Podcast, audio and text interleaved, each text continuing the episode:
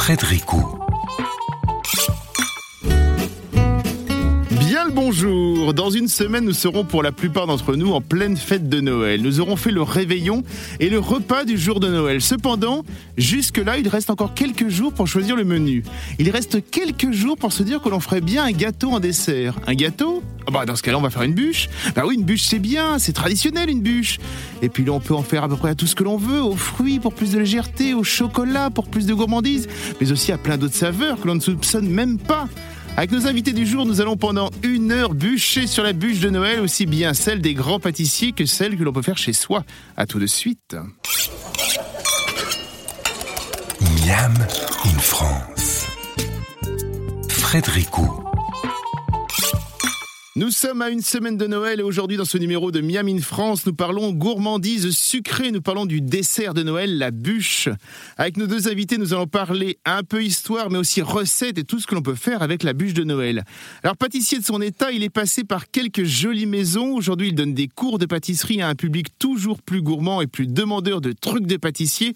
Brian Esposito, bonjour. Eh bien le bonjour. À ses côtés, il est journaliste, il est rédacteur en chef du magazine Turiès et auteur de plusieurs livres dont La merveilleuse histoire des pâtisseries aux éditions Grund et Bûche, 20 créations de chefs expliquées pas à pas aux éditions First. Bonjour Michel Tanguy. Bonjour Frédéric. On va commencer par parler histoire. On va voir que la bûche telle que nous la dégustons aujourd'hui, son histoire est assez récente, mais sa symbolique, elle, est véritablement très ancienne. Alors dites-nous tout un peu sur la bûche. Voilà, comme ça d'un coup, on, on me lâche dans la nature à Oui, expliquer, non, mais raconter c'est l'histoire. c'est facile. hein. Euh, Qu'est-ce que vous voulez savoir? Vous voulez savoir la symbolique? Vous voulez savoir depuis quand est-ce qu'elle existe? Non mais c'est Euh, ça, effectivement, on peut parler. Alors euh, pas la bûche pâtissier, on va en parler juste après, mais justement euh, le- Pour la- ce, symbolique symbolique, de la bûche, oui, en fait, la, effectivement. la- la symbolique de la bûche, elle, remonte à extrêmement longtemps. Il s'agit vraiment d'une bûche, enfin, d'une souche en l'occurrence, que l'on glissait dans l'âtre donc le, le soir du 24 et qui avait euh, pour euh, but de brûler toute la nuit pour apporter en fait de, de bons augures ensuite au, au foyer. Généralement, on, on la bénissait cette cette bûche, soit d'eau bénite, soit de vin pour faire un, un clin d'œil à- aux vignes de, de Noé, ou, ou alors on, comment dans le dans le sud en Provence, on, on y glissait du lait et du miel euh, pour rappeler les délices d'Éden. Et, et le 25 décembre, effectivement, cette date du 25 décembre pour Noël. Cette date du 25 décembre, c'est 336, euh, si je ne me raconte pas de bêtises. Et donc, ça fait comme extrêmement longtemps que euh, le 25 décembre est attaché à Noël. Ensuite, après, il faudra attendre la christianisation pour que, en fait, la- enfin, les, oui, les, les chrétiens veuillent remplacer la, la fête germanique de Yule, Oui. donc la fête du solstice, par, euh, par Noël. Et, on- et on attendra encore après le euh, 18e siècle euh, pour que... Pour faire euh, côté fête de famille, c'est ça Absolument, ouais, Ouais, tout à fait que c'est une fête. Enfin, c'est devenu, ce sont les bourgeois hein, qui qui ont amené euh, euh, ce côté euh, rassemblement, cadeau et, et fête. Les gens qui n'étaient pas bourgeois, eux, ils allaient juste à la messe, c'est ça, et après ils rentraient chez eux et ça s'arrêtait là. On, on peut certainement estimer que Noël se fêtait à peu près de la même façon parce que euh, si on repart sur notre principe de, de bûche glissée dans l'âtre, euh, je crois qu'on on l'a glissé le, le- le 24 avant Mm. euh, d'aller à la messe de minuit. Donc les gens allaient à la messe et ensuite, j'imagine, se retrouvaient pour partager un repas. On, on trouve aussi la trace de beaucoup de gâteaux dans différents pays, notamment européens. On a toujours mangé des douceurs pour, pour célébrer Noël. Donc j'imagine que depuis fort longtemps, on se retrouve à table ou dans un foyer, ou en tout cas autour de quelque chose. On partage quelque chose le, le soir de Noël euh, au- auprès de l'âtre et donc pour voir cette bûche brûlée.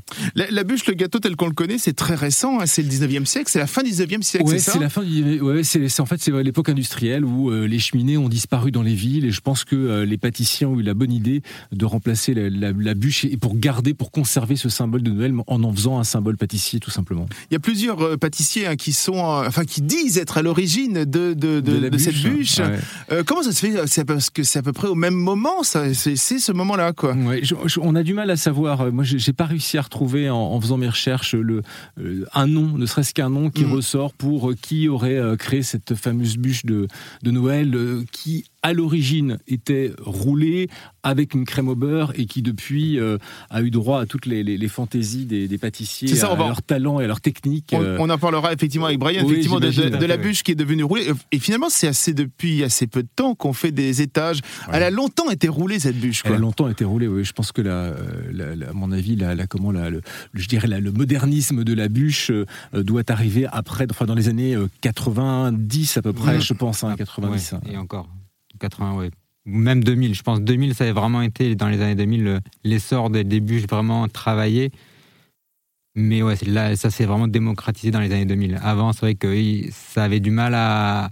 On allait chez son boulanger, on a, enfin, chez boulanger pâtissier, puis on, a acheté une bûche. Il n'y avait pas forcément un gros, gros travail derrière on faisait quelque chose d'assez classique. Voilà, tout à fait. C'est ça. Hein c'est vraiment ce qui était recherché. C'était vraiment le, classique et la gourmandise. Et voilà, c'est de se faire plaisir. Après, tout ce qui est création, c'était vraiment secondaire et c'était pas, pas forcément un but recherché. On continue juste après la pause à évoquer la bûche de Noël et autres gourmandises avec nos invités Michel Tanguy et Brian Esposito. À tout de suite. Miam in France. Frédéric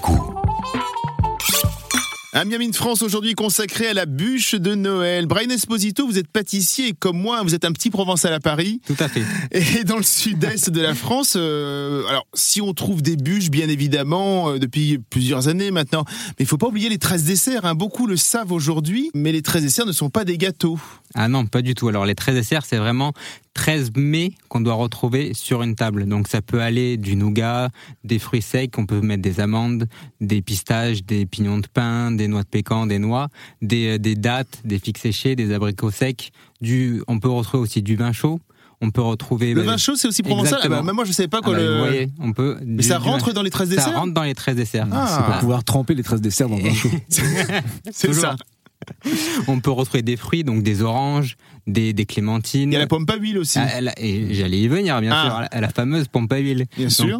La, la, sorte de fougasse un peu briochée qui est complètement imbibée d'huile. Donc ça, c'est vraiment pour, pour avoir quelque, la, la gourmandise qui va accompagner tous ces, tous ces petits, petites choses à picorer parce que c'est vrai que c'est pas des desserts à proprement parler.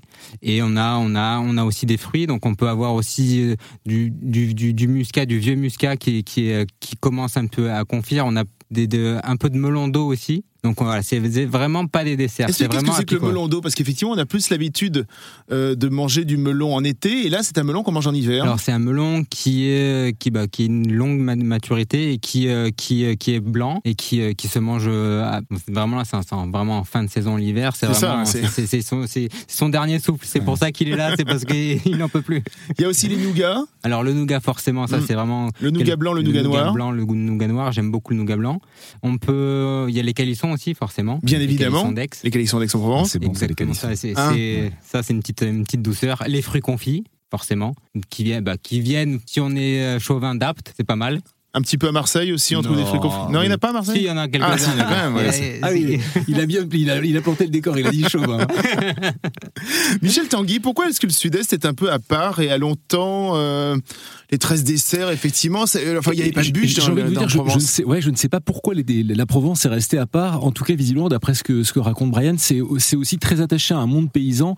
Et l'idée de ces 13 desserts euh, dans, dans les fermes, c'était de mettre ce qui poussait, euh, ce qu'on avait récolté, ce qu'on avait conservé. C'est ça. Hein, tu parlais de tous ces fruits qui, qui, séchaient. Il y a beaucoup de fruits secs parce qu'en fait, ce sont des choses qui se conservent. Et l'idée était d'avoir. Alors, je crois qu'il y a, il y a pour le peu une vraie relation euh, avec la, la scène, hein, avec, donc, le, Christ et, et ses douze apôtres. Donc voilà, ils sont 13, donc on amène 13 desserts. Et là aussi, c'est une question un petit peu d'opulence, hein, parce que c'est le monde paysan qui cherche aussi là encore à, à, festoyer, à avoir quelque chose qui soit un peu généreux pour, euh, pour que le Noël soit vraiment ce jour de fête, euh, de célébration, et puis la, la naissance de Jésus, puisque c'est à ça qu'on est rattaché aujourd'hui. Dans les 13 desserts, on appelle aussi les mendiants. Qu'est-ce que c'est les mendiants? Alors les mendiants, bah forcément, c'est c'est un petit, c'est une petite gourmandise. Oui. Alors c'est un petit palais de chocolat. Enfin, c'est du chocolat qui est accompagné avec ses fruits secs. Donc on peut l'avoir en palais, on peut l'avoir en bande. Enfin, c'est vraiment une forme comme on souhaite. Mais là, traditionnellement, c'est un petit palais de chocolat noir avec des. Et ça, c'est la version chic et nouvelle, je veux dire, du, du mendiant. Sinon, les mendiants, effectivement, ce sont juste les fruits secs, non? Ah, C'est le chocolat qui accompagne. C'est vraiment l'accompagnement avec les fruits secs et le chocolat. Alors en Provence, effectivement, est-ce qu'on arrive à dater ces 13 desserts Est-ce qu'on en mange depuis euh, 300, 400, 500 ans? On sait à peu près? Alors, je pense qu'on en mange euh, depuis assez longtemps. Ça, c'est sûr. Euh, Il y a une date qu'on, enfin, que moi j'ai trouvé, euh, je sais pas, Brian pourra peut-être la, Oui. la- c'est 1683. Et il s'agit en fait de François Marchetti, donc qui était un, un évêque d'une paroisse euh, de, de Marseille et qui a euh, euh, donc écrit dans, dans, dans un de ses dans un de ses livres, dans un de ses rapports, euh, que voilà dans, dans la vie des Marseillais, il retraçait en fait les modes de vie des Marseillais et il existe le nombre 13 à ce moment-là. Voilà, est-ce qu'il est-ce qu'on mangeait 13 desserts avant? Mais j'ai l'impression que c'est quand même assez moderne. Hein. C'est C'est pas sûr. quelque chose qui, qui date de fort longtemps. D'accord, mais euh, donc c'est ça, donc 17e siècle. Enfin, on veut dire 17e siècle, Oui, les- tout à fait. Voilà. ça a été mis, euh, donc on peut... Surécrit, voilà, on a vraiment cette première trace officielle. Oui, le première trace officielle. Oui, Très vrai. bien. Et bien alors, donc si vous parlez de 13 desserts, c'est vrai que là, on s'est un peu lu de la bûche, mais c'est pas pour rien. Si on vous parle des 13 desserts, c'est peut-être parce que dans quelques minutes, Brian Esposito va offrir aux auditeurs d'Airzen Radio sa recette de bûche. Et c'est très possible que l'on y fasse référence, et même un peu plus que cela. À tout de suite. Miam in France. Frédéric Ou. Nous parlons de bûche de Noël aujourd'hui avec nos invités, le rédacteur en chef du magazine Turiès, Michel Tanguy et Brian Esposito, le chef pâtissier Le Brian fameux. Esposito. hein. Euh, Michel, qu'est-ce qui vous plaît, vous, dans une bûche? À partir de quand, quand vous en dégustez, vous vous dites que celle-là, elle mérite qu'on en parle? Euh, je vous dirais quand on ne se pose pas de questions. Vous savez, quand on mange quelque chose et qu'on se dit, Oh, c'est vachement bon quand même, hein, c'est bon, et qu'on se retourne Ouais, vers l'autre en disant, c'est bon. Hein. Oh, c'est bon ça Bah, je crois que c'est la vraie, la vraie définition. Après, euh, si vous voulez mon goût personnel par rapport à la bûche, moi j'aime la matière. Donc j'ai plus de mal euh, sur ce qui est mousse quand il y a beaucoup de mousse et je dirais beaucoup de gras en bouche.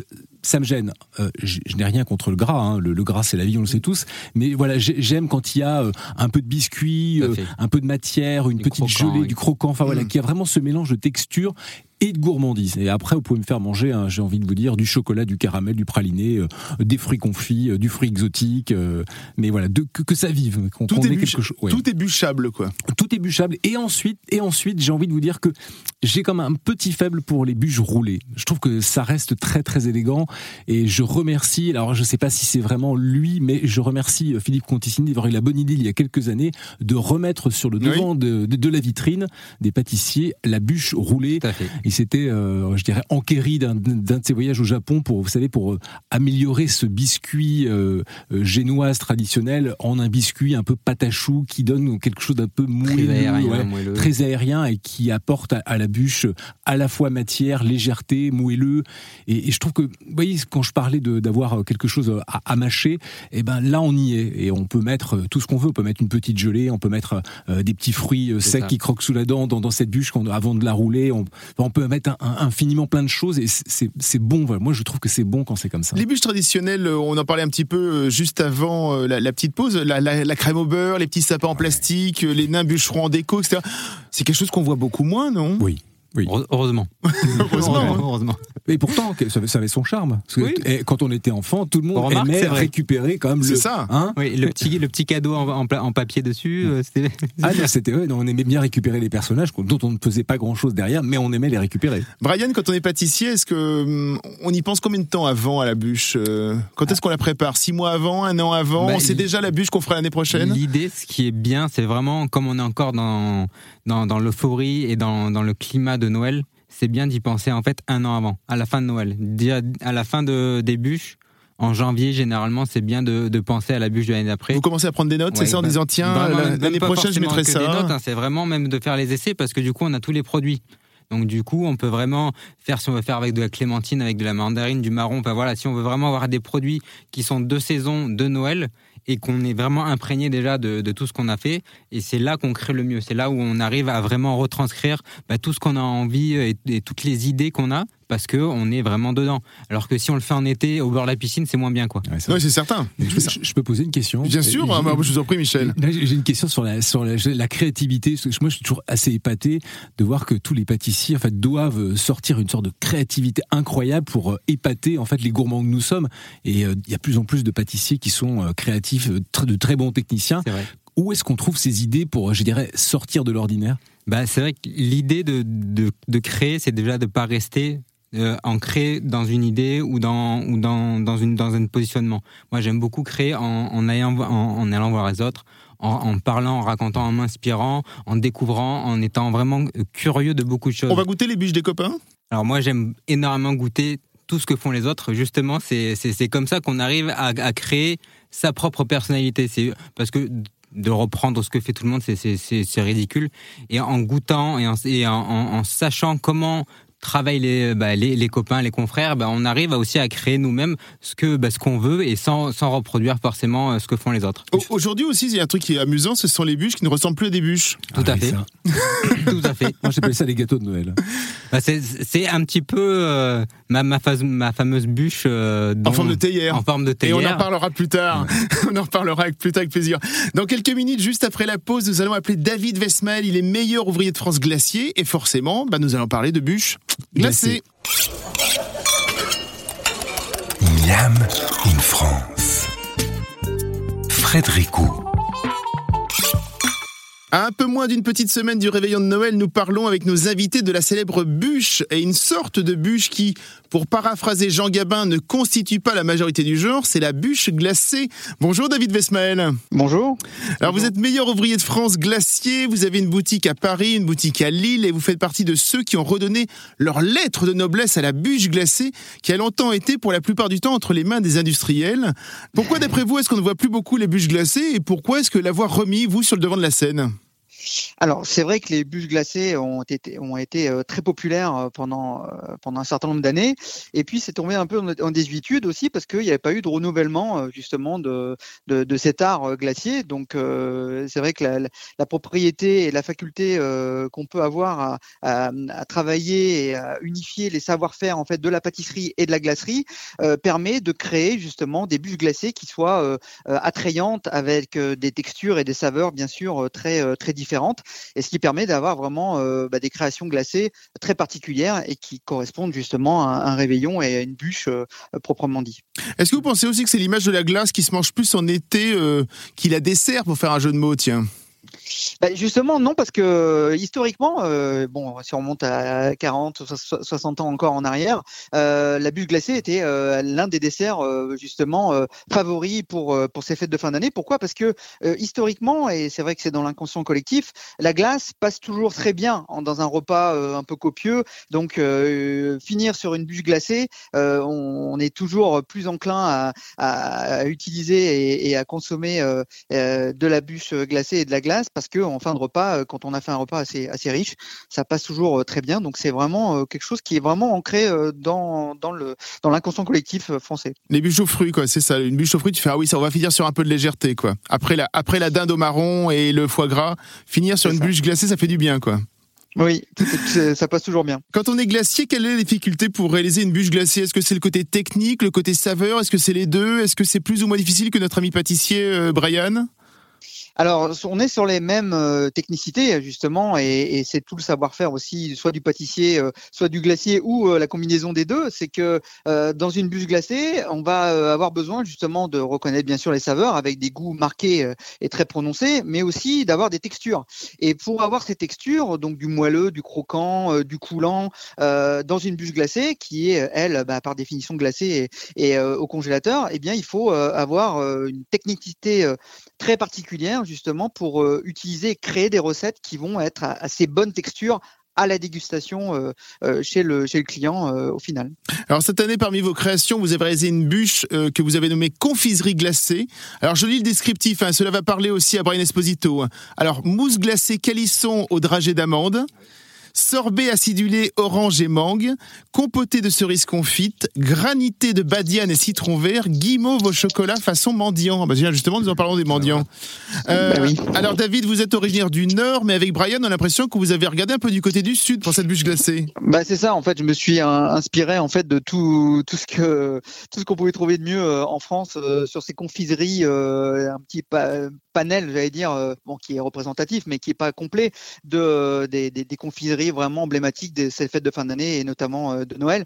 Donc j'ai voulu reprendre ça dans un dans des codes vraiment à, la fois sympathiques, ludiques, de toucher l'inconscient collectif aussi des, des, grands comme des petits, avec ces confiseries justement, ces bonbons utilisés et combinés sur des versions glacées avec des recettes vraiment très spécifiques et des textures aussi très spécifiques. Michel Tanguy, la bûche glacée, c'est quelque chose que l'on trouve de plus en plus ou alors ça revient, comme je le disais au début?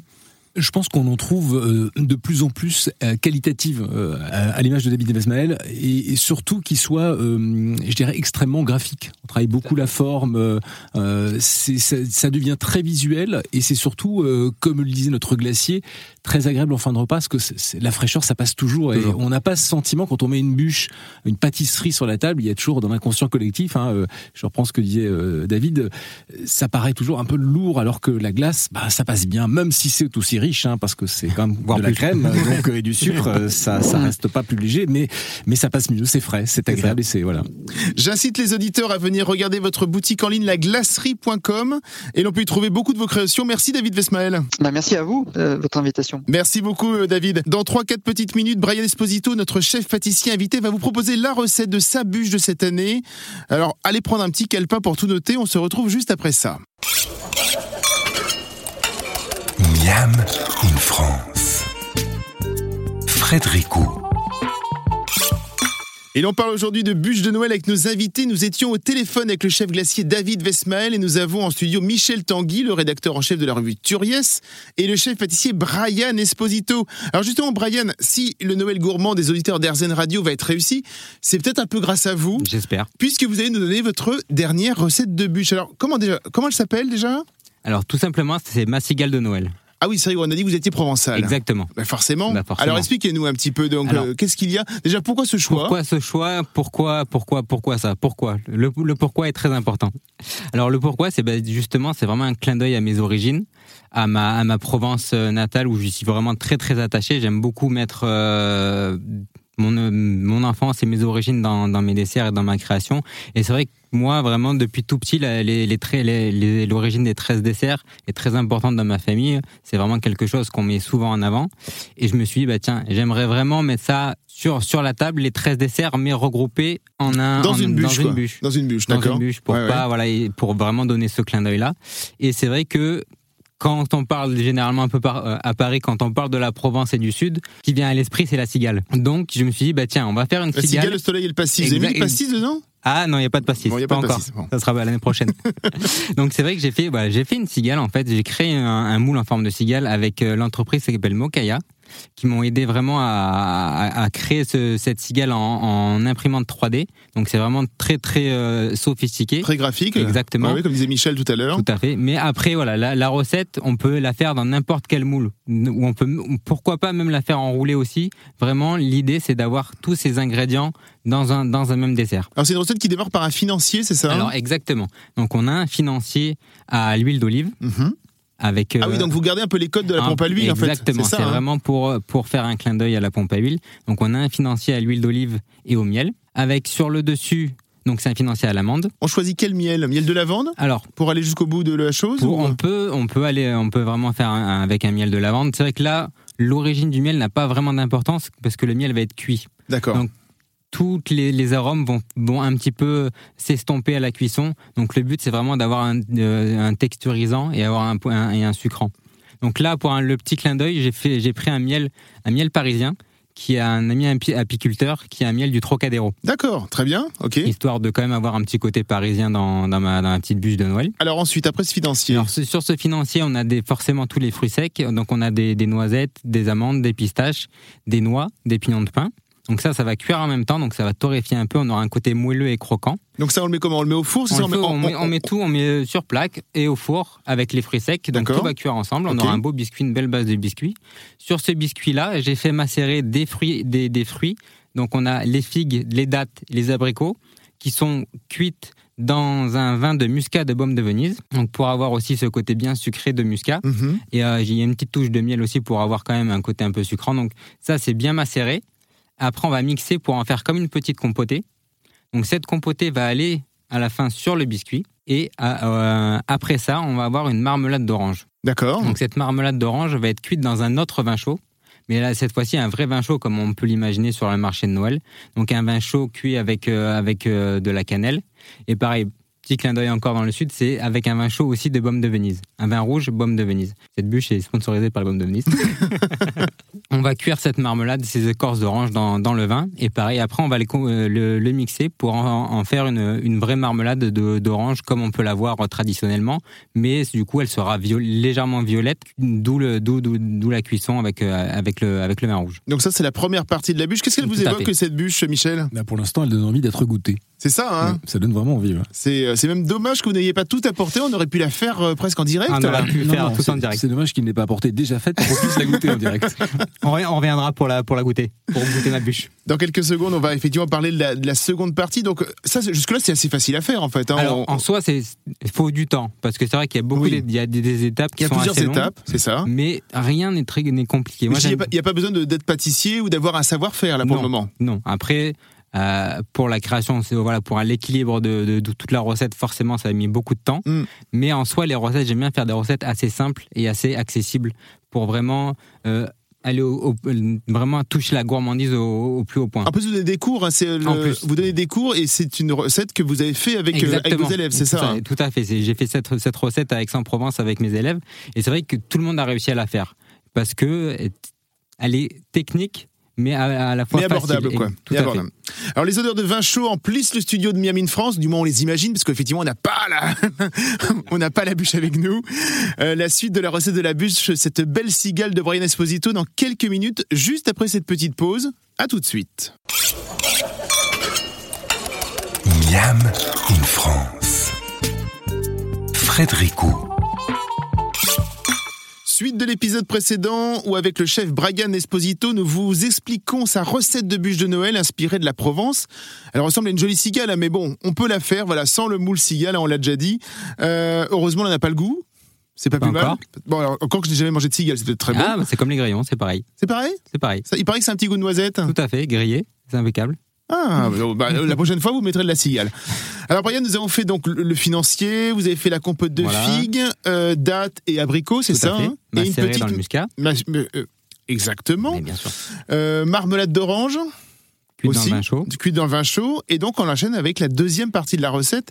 Et donc, là, on va parler de mousse de nougat aux fruits confits. Alors là, je pense que c'est un peu plus technique, par contre, la mousse de nougat, quoi. C'est un peu plus technique, oui et non, parce que c'est vrai qu'en fait, faut, faut juste savoir le procédé. Donc en fait, c'est très très simple. C'est on prend du, du- il faut vraiment du très bon nougat, Nougat blanc. nou- nougat blanc, nougat blanc. Et c'est vrai que c'est que le nougat qui va qui va sucrer tout l'ensemble de la mousse. D'accord. Il faut vraiment un très bon nougat, pas un nougat bas de gamme, sinon on aura vraiment quelque chose de, on ne sentira pas le, la- le miel ni l'amande, mais vraiment que que le que le sucre et c'est pas c'est pas l'idée. Donc un très bon nougat qu'on va couper en petits morceaux et faire fondre dans de la crème. D'accord. Donc on va le faire fondre. Quelle crème? Une crème Une fleurette, crème- par crème exemple? fleurette, C'est bien comme une fleurette? Crème fleurette. En Surtout pas de crème allégée, j'imagine. Ah non, jamais, jamais. Jamais parce que sinon on n'a pas de- cette matière grasse qui va tenir et qui va faire, qui va foisonner et qui va, qui va donner toute la légèreté de, euh, du gâteau. Donc une crème entre 30 et 35 de matière grasse. D'accord. 35 c'est l'idéal mais c'est assez dur à trouver dans le commerce. Donc 30 c'est parfait. Donc on fait, on, on notre notre nougat, notre nougat et on le, le met dans, on le met dans notre, dans notre crème. On fait une, une petite ébullition et on laisse infuser à peu près 30 minutes. Donc le, le nougat va complètement se dissoudre dans, dans la crème et il va, il, va, Il reste pas il les aura- petites noix, les, voilà, il les va rester les amandes, petits etc. morceaux ça, oui. donc ça on va bien bien mixer. D'accord. Donc ça va faire vraiment comme des petits m- morceaux d'amandes hachées et on va surtout le garder parce que ça, ça va faire une- un côté un peu de une petite mâche dans la mousse, ça va être très très intéressant. Donc de cette de cette crème euh, euh, infusée au nougat, on va en faire en faire une crème anglaise. Donc on va la, la cuire avec des jaunes d'œufs pour vraiment faire une crème anglaise traditionnelle qu'on va coller un petit peu à la gélatine. Donc le but c'est d'avoir une crème anglaise Coller la gélatine, c'est quoi? C'est rajouter de la rajouter gélatine. de la gélatine dedans. D'accord. Donc on aura une crème anglaise figée qui sera dure. Donc cette crème anglaise, une fois bien, bien, bien dure, bien froide, on va la foisonner. Donc c'est-à-dire la, la mettre dans, dans, dans un batteur ou dans un cul de poule et vraiment avec un fouet, vraiment la, la, la, la travailler pour qu'elle soit vraiment lisse. D'accord. Et de, et de Pour cette- l'assouplir un petit peu. Exactement, Ouais, oui, pour- d'accord. pour, euh, pour euh, retrouver une texture onctueuse. Et de cette crème, on va ajouter une crème montée, vraiment de nature. Alors c'est quoi la différence Donc, Une crème donc, montée Une crème montée, c'est vraiment de la crème qui est montée, qui est foisonnée au batteur. Alors c'est pas de la chantilly, C'est la juste, de la- c'est juste de la crème Voilà, qui a été montée. chantilly, c'est vraiment de la crème montée avec un peu de sucre glace et un peu de vanille. Là, c'est vraiment de la crème montée, donc c'est vraiment de la crème qui est montée au batteur très délicatement pour vraiment incorporer de l'air et qu'elle soit très aérienne. Donc cette crème montée, on la mélange à notre crème anglaise au nougat. Et on aura une mousse à la fin qui va se tenir, qui sera assez ferme parce qu'il y aura de la gélatine, mais qui va être très très fondante en bouche. Donc elle sera ferme et fondante à la fois. Et ce sera vraiment très délicat qui va accompagner notre marmelade d'orange avec cette amertume. Donc on aura cette mousse nougat qui sera sucrée, qui va être cassée par l'amertume du, euh, de, de l'orange. Après, en, en- en fin de bouche, on aura cette compotée de fruits qui sera, qui aura toujours cette petite mâche, mais qui va apporter un côté légèrement acide et amer avec le muscat et avec tous les fruits secs. Et en, en total fin de bouche, on aura vraiment ce côté croquant avec les fruits secs et moelleux avec le financier. Comment on fait le montage euh, On monte étage par étage on monte étage par étage, mais à l'envers. Donc du coup, on va commencer parce que le, le moule, forcément, le moule quand on moule, quand on quand on monte un gâteau. Ah oui, quand on met en bas, moule- c'est c'est ce eh qui oui, va être en haut après. Oui, j'ai oui, compris. Donc oui, alors, eh ben, il faut quand même le- l'expliquer. Donc, on a notre moule qui est à l'envers. Donc, on met notre mousse nougat en premier. Ok. Après, on vient mettre au milieu notre, euh, notre compoté de, de d'orange. On remet une petite couche de, nougat. On met notre marmelade de fruits séchés euh, macérés au muscat. Et enfin, on vient finir avec le financier aux fruits secs. Ça, on vient, on vient bien lisser et on le met au congélateur. D'accord. Tout on le est, met... fait, euh, tout est fait, euh, je dirais, à la minute. On ne va pas congeler un élément pour. euh, pour Non. non. Non, non, là, on peut, on peut, on pourrait éventuellement congeler euh, les inserts pour avoir, pour les mettre après Mais progressivement, en mais, fait, ça c'est pas, fonctionne aussi bien comme ça. c'est pas nécessaire. Donc, pas recongeler pour recongeler derrière, c'est pas, c'est pas utile. Comment on la décore cette bûche après, donc euh, une fois qu'elle est passée au frais? Alors, une fois qu'elle est passée au, au frais, on, forcément, on la démoule. Si, bûche, Père Noël. Exactement. Donc moi, du coup, moi, c'est ma, je parle de ma cigale. Après, vraiment, c'est, c'est, c'est comme, on- comme, comme on le veut. Donc là, moi, ma cigale, elle est euh, légèrement avec un, un velours vert pour vraiment comme si c'était une, une cigale qui sortait de sa chrysalide. D'accord. Parce que les cigales sont pas sont pas sont pas marrons quand elles quand elles sortent de leur chrysalide, elles sont vertes. Donc vous pouvez voir effectivement sur le site la photo de, de la cigale. on va C'est terminé, Brian? Non, ben non, parce que du coup, il nous manque les ailes de, de ma petite cigale. D'accord. Donc ces ailes en fait sont un chocolat noir et sous les ailes, on a vraiment le mendiant avec des écorces d'orange, Mmh. des amandes, des noisettes, Ah, des- de la pistache. Donc voilà, on a vraiment tous les marqueurs des 13 desserts. Merci Brian Esposito. Je signale aux auditeurs que bien évidemment, ils peuvent réécouter cette recette dans le podcast Miami in France et que nous donnerons. Alors, on va essayer de, de se débrouiller. En tout cas, sur le site, effectivement, les différentes, euh, les différents paliers pour le réussir. Le site rzn.fr, bien évidemment, à la page de l'émission. Dernière petite pause et on se retrouve pour la dernière partie de l'émission. Miam in France. Frédérico.